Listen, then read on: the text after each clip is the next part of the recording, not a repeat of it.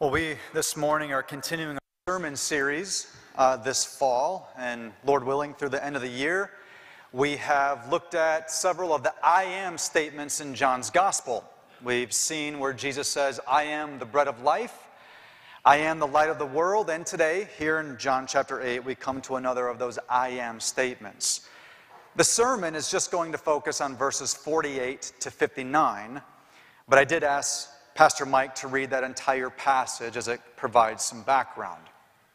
Before we do take a closer look at verses 48 to 59, would you bow with me and, and pray? Father, we pause for a moment because we want to ask you to do in our hearts what we cannot do of our own accord. And that is to hear your word properly, to understand it as we ought to to apply it, respond to it appropriately. And Lord, for me to deliver it, to preach it, and to communicate it as I ought to. Lord, we all in this room right now need the work of your Spirit. And so we, Lord, just acknowledge our need, our dependence upon you to do that work right now as we take a look at your word. We ask these things in Jesus' name. Amen. Well, Christian Herter was the 59th governor of the state of Massachusetts. And during his reelection bid, he decided that he needed to hit the campaign trail fairly hard. And so he worked diligently day in and day out, from sunrise to sunset, working hard on the campaign trail. Well, on one particular day, he got up fairly early in the morning to begin his campaign activities. He got up early to begin meeting with the voters, rubbing shoulders with the people, and speaking at multiple speaking engagements for his campaign reelection bid. And before he knew it, it was mid afternoon that day, and he hadn't had a bite to eat the entire day. He was starving. Well, that afternoon, one of his campaign stops happened to be at a local church that was having a church picnic. Herter was completely famished at this point and could not wait to begin eating. And so the first thing that he did when he arrived is he got right into the serving line and got his plate. He put his plate out to the woman that was serving the chicken, and she put a piece of chicken on his plate and then promptly turned to the next person in line as if to keep going. Well, Governor Herter just gently responded to her and asked her, Excuse me, miss, um, do you mind if I have another piece of chicken? The woman replied to him, No, I'm sorry. I'm only supposed to give one piece of chicken to each person. I understand, said the governor, but I am really hungry. I have been working hard all day and I haven't had a bite to eat this entire day. I would really like an extra piece of chicken. Sorry, the woman said. Only one piece of chicken per person. Well, Governor Herter was known for being a pretty gentle person, a pretty mild mannered man. He was very likable, as part of the reason why he was elected as governor in the first place. He was a very likable person. But that afternoon, he decided that he needed to try a different tactic with this woman in order to get this extra piece of chicken. So he decided that he would have to pull rank and throw his weight around a little bit. He asked the woman, Do you know who I am? I'm the governor of the state of Massachusetts. To which the woman replied to him, Well, do you know who I am? I am the lady in charge of the chicken. one piece of chicken means one piece of chicken. Now move along. And that's what happened. Well, what is it about stories like this one that so resonate with us? What is it that we love about stories of people in positions of authority getting humbled by people in positions of less authority? What is it that we find so gratifying about a chicken lady at a church picnic putting a United States governor in his place? There's something in us that loves that.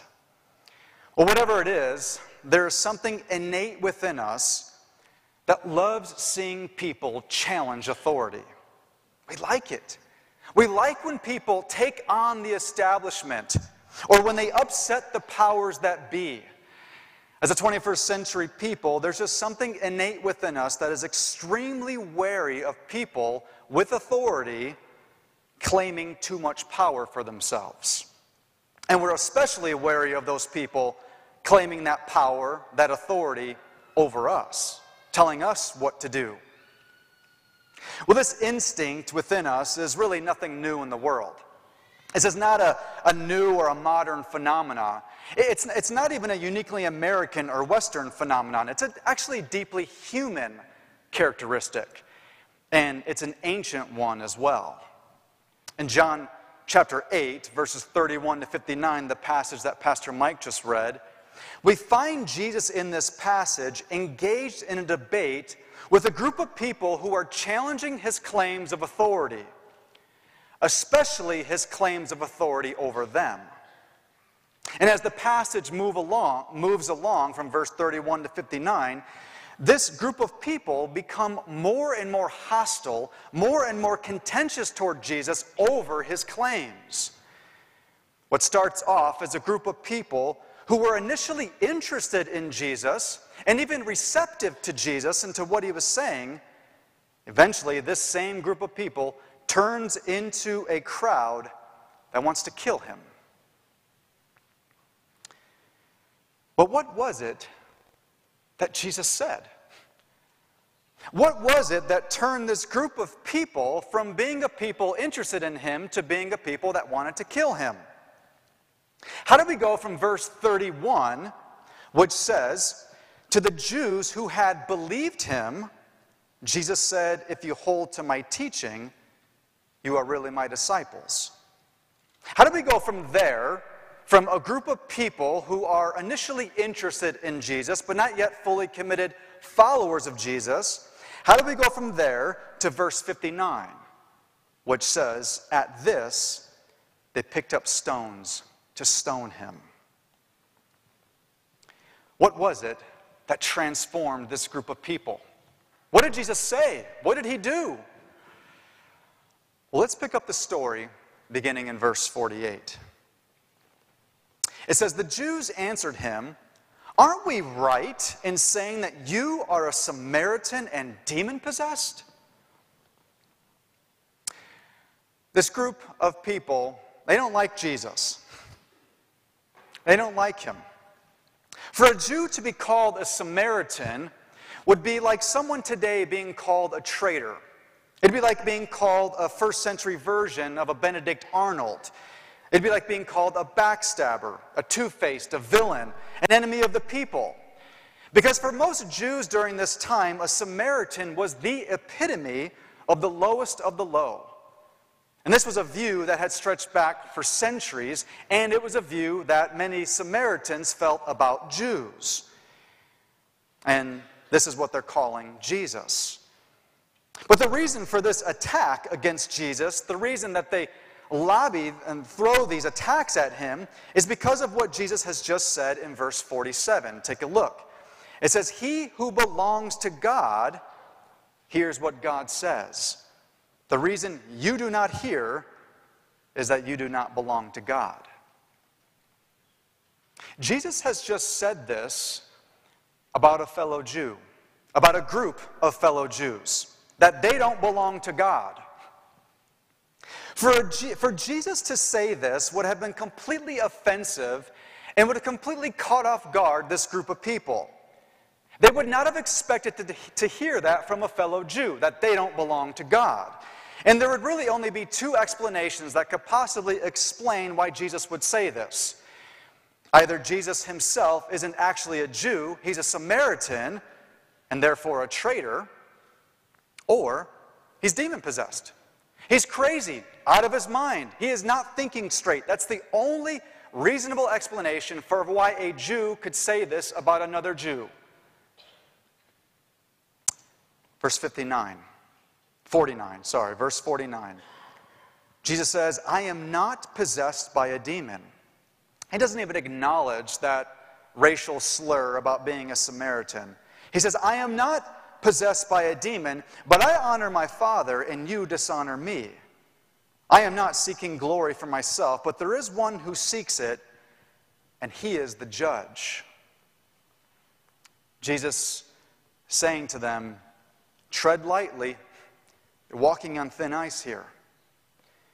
The crowd here in this passage in John 8, they think that by criticizing and rejecting Jesus, that they're actually aligning themselves with God. That's what they think is happening here.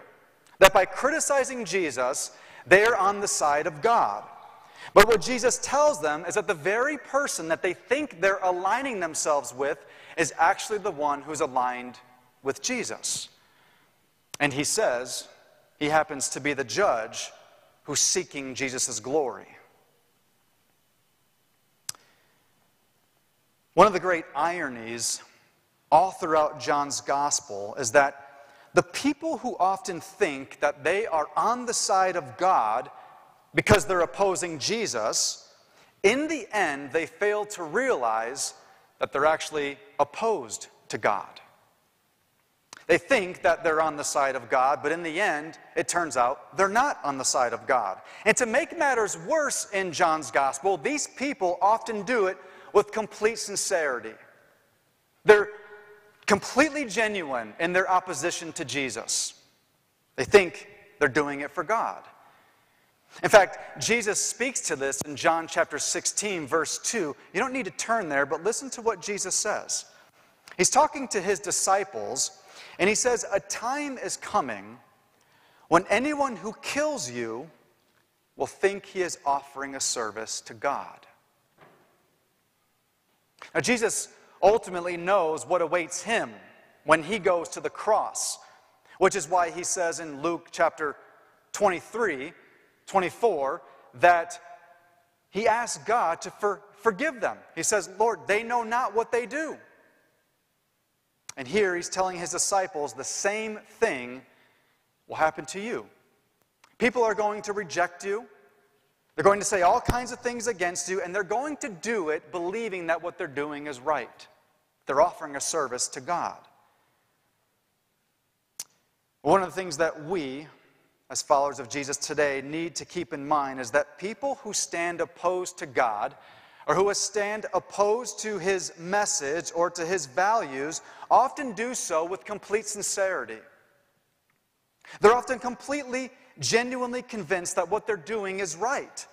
They believe that they're on the side of good, that their words, their actions, their cause, their message, their, their, their deeds are just. And much like the crowd in John chapter 8, very often they're not knowingly aligning themselves against God. But until their eyes are opened, they will go on opposing God, His people, His message, and they will do it with complete sincerity. And for such people in our lives, we need to extend great mercy, the way that Jesus did. Look at what he says in verse 51. He says, I tell you the truth. If anyone keeps my word, he will never see death. Get, get the picture in your mind. Here's this group of people intent on opposing Jesus. They're intent on rejecting his message, undermining his character. They're becoming more and more hardened and hateful toward him doing it all in the name of the Father. And Jesus says in verse 51 to them, If anyone would keep my word, he would not see death. He says, Even if you, you who hate me, you who want to kill me, if even if you keep my word, you'll never see death. Jesus is extending them mercy. He doesn't want them to face death. He doesn't want them to experience that far more severe death that he's talking about in verse 51 spiritual death. What John will later on go on to call in Revelation chapter 20 the second death. The judgment, the condemnation that's reserved for Satan, demons, and everyone who in the end reject Jesus. He doesn't want them to experience that. He says, If anyone, including you who hate me, keep my word, you'll never see that death. You'll never come under that condemnation, that judgment, if you'll but keep my word. But of course, the people do not understand what Jesus is saying. They assume that what he's talking about is physical death and not spiritual death. Verse 52 At this, the Jews exclaimed, Now we know that you are demon possessed. Abraham died, and so did the prophets. And yet you say that if anyone keeps your word, he will never taste death. Are you greater than our father Abraham? He died, and so did the prophets. Who do you think you are?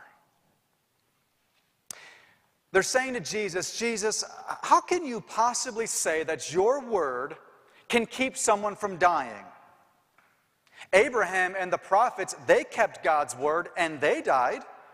Are you claiming that your word has greater authority than the word that they received?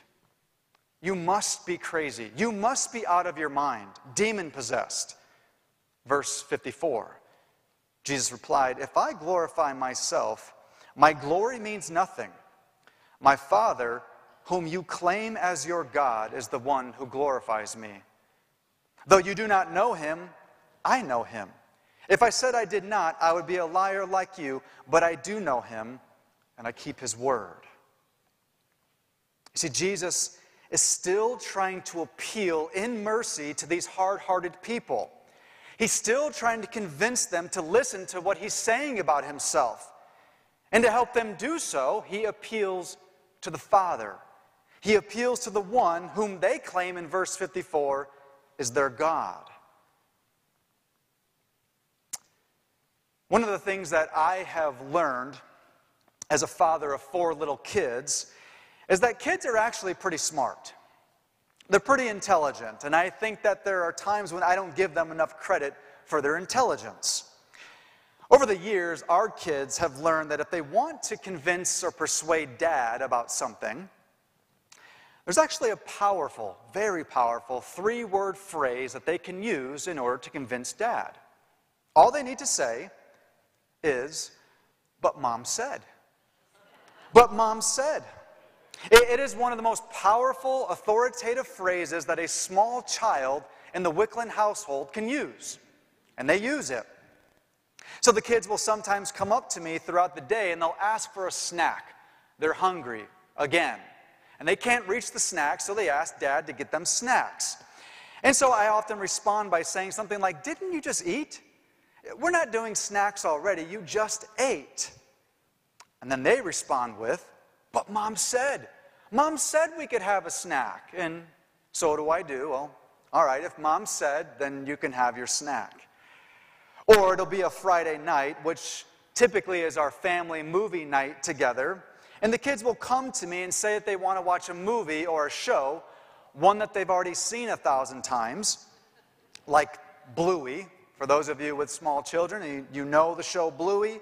It's always on, always being asked to watch. And if I suggest to watch something that we haven't seen a thousand times, the kids will pull the trump card. But mom said, mom said we could watch Bluey. So we watch it. Now, Anna and I are almost always on the same page when it comes to parenting decisions, especially small decisions like that, snacks and what we watch. But my kids have learned that if they want dad to be convinced of something, if dad needs a little bit extra persuasion, they can appeal to someone else's authority. They can appeal to mom's authority. And that's what Jesus, in mercy, is trying to do to these people in John 8. If they won't be convinced, that they won't believe what he has to say about himself, then maybe they'll believe what the Father has to say. The very one that they claim is their God. And if they won't believe the Father, maybe they'll believe Abraham, the one whom they claim they're true descendants of. Look at verse 56. Jesus says, Your father Abraham rejoiced at the thought of seeing my day. He saw it and was glad. In verse 57, the people don't like what Jesus has just said. They are shocked at what Jesus has just said about Abraham. But what made this statement in verse 56 particularly shocking for the people was not that Jesus claimed that Abraham had some kind of prior knowledge about the coming messianic age. That's not what shocked the people. It wasn't that Jesus said that Abraham knew or had some sort of revelation from God 2,000 years prior about the true identity of the coming messianic king. What shocked the people was that Jesus said that coming messianic age, that future king, had arrived in himself. That's what shocked the people. That Jesus said Abraham had been looking forward to his day. And so they say in verse 57 You are not yet 50 years old, the Jews said to him. And have you seen Abraham?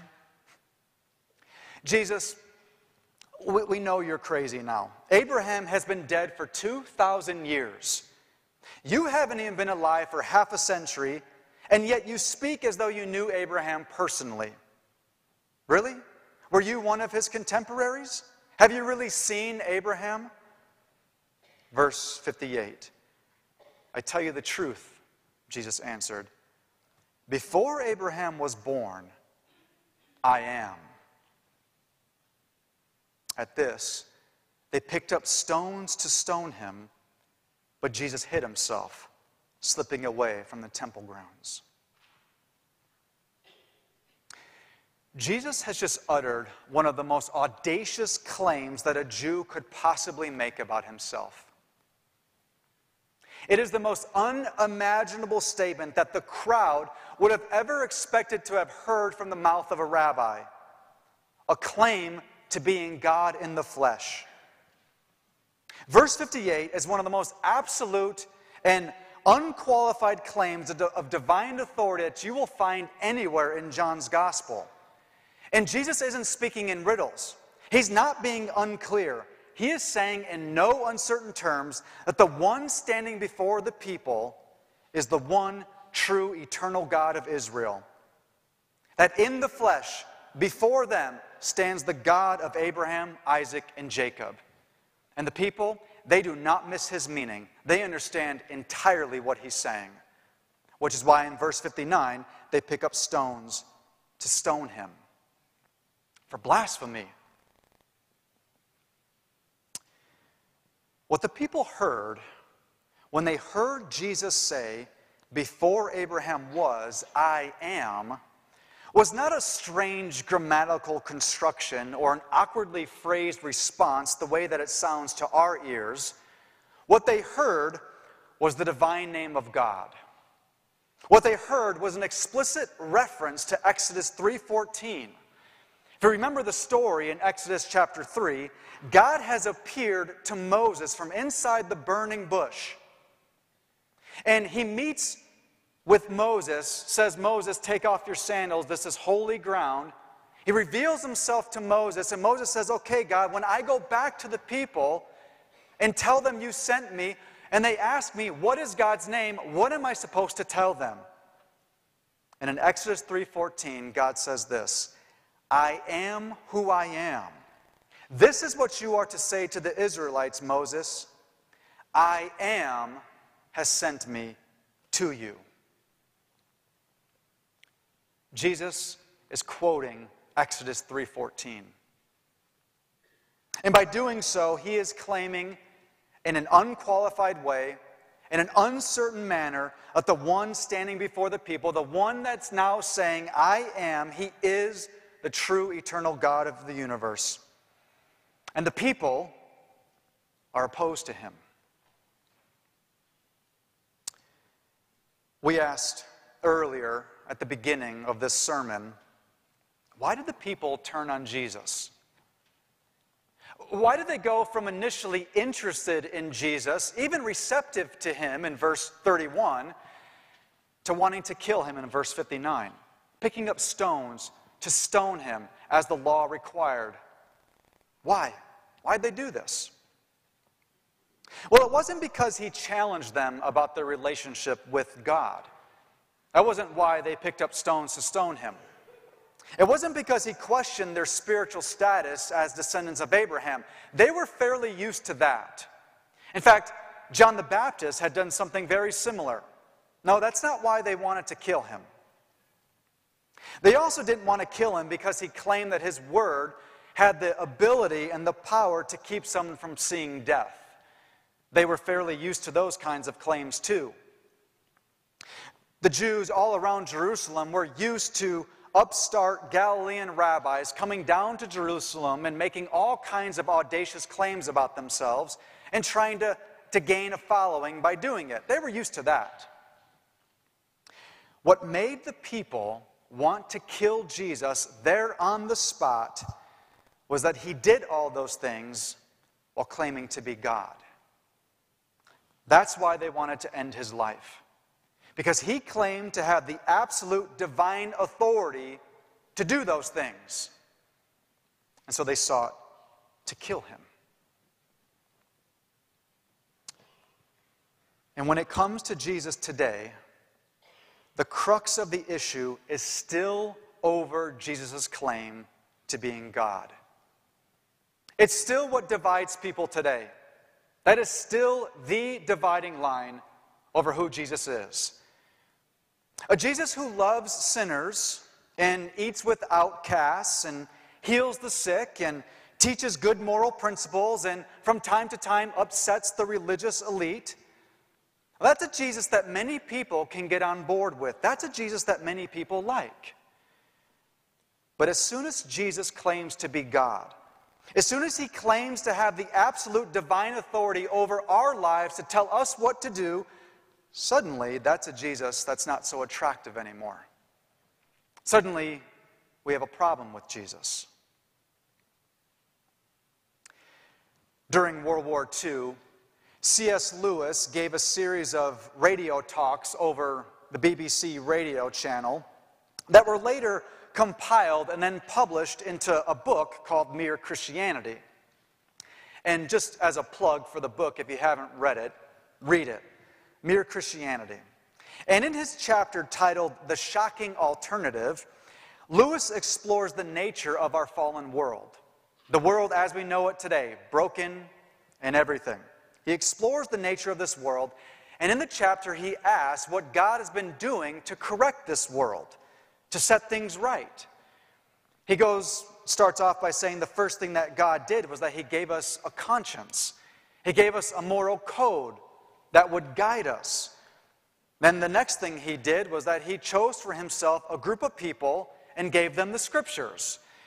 But the most important thing that God did was that he gave us his son. But Lewis goes on to say that when he gave us his son, he did not give us his son the way that the world has given us religious leaders throughout history. He didn't come, the son, did not come giving us a new set of rules that we might follow to set us straight. He didn't come alter, giving us an alternative way of living that might straighten things out. That's not what Jesus came doing. Instead, he came claiming to have the divine authority in himself to set things straight. And here's how Lewis ends that chapter. He says, I am trying here to prevent anyone saying the really foolish thing that people often say about Jesus that I'm ready to accept Jesus as a great moral teacher, but I don't accept his claim to be God. Lewis goes on, that is the one thing that we must not say. A man who was merely a man and said the sort of things that Jesus said would not be a great moral teacher. He would either be a lunatic or else he would be the devil of hell. You must make your choice. Either this man was and is the Son of God or else a madman or something worse. You can shut him up for a fool, you can spit at him and kill him as a demon, or you can fall at his feet and call him Lord and God. But let us not come with any patronizing nonsense about his being a great human teacher. He has not left that open to us, he did not intend to. Two options either he's God or he's not. And when it comes to Jesus today, that is still the dividing line. Because if he's God, then he's the Lord of life, including the Lord over our lives. But if he's not God, then he's not the Lord of life, and we can ignore him. Those are the two options that Jesus leaves for us. That's the dividing line. I want to talk just for a brief moment with those in the room or listening online who might find themselves on the fence about Jesus. Maybe you're considering some of the claims that Jesus has made and you're wondering if they're true. Wondering if he's God, then what will that mean for me? One of the things I can tell you it will mean for you is mercy. Because Jesus is God, he is gracious, loving, and he's kind toward all he has made, including you.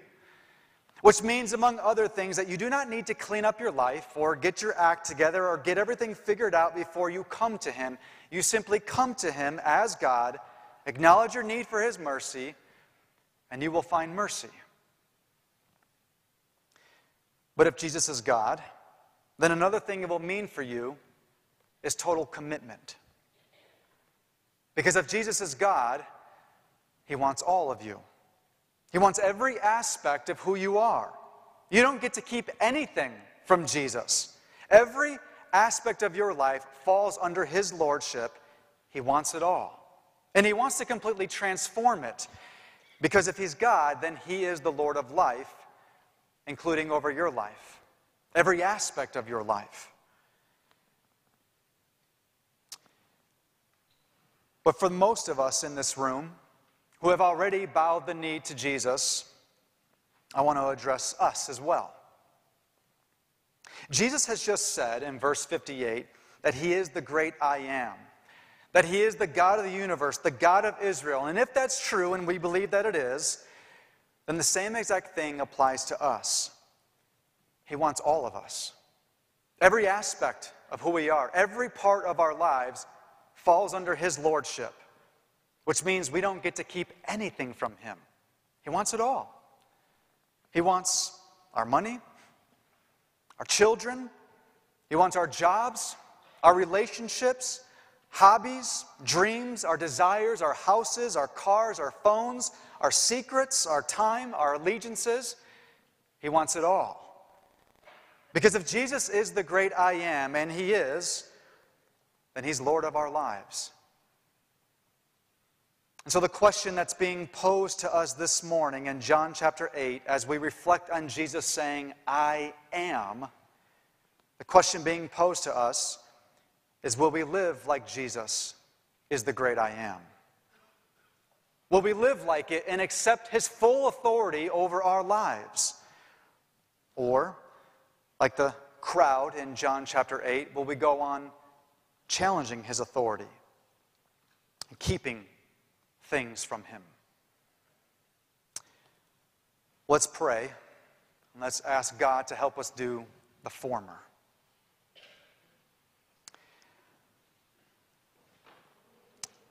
Father, we thank you for your, your word, this testimony, this reminder that Jesus is God, the Lord of life the Lord over our lives. My prayer, Father, is that you would help each and every single one of us bow the knee again and again in our lives to the Lordship of Christ. Lord, if there are things in our lives that we are knowingly keeping from Jesus, would you reveal that to us? Let us give it to Him. If there are areas of our lives, Lord, that we are unknowingly keeping from His Lordship, Lord, would you please, I pray, reveal that to us?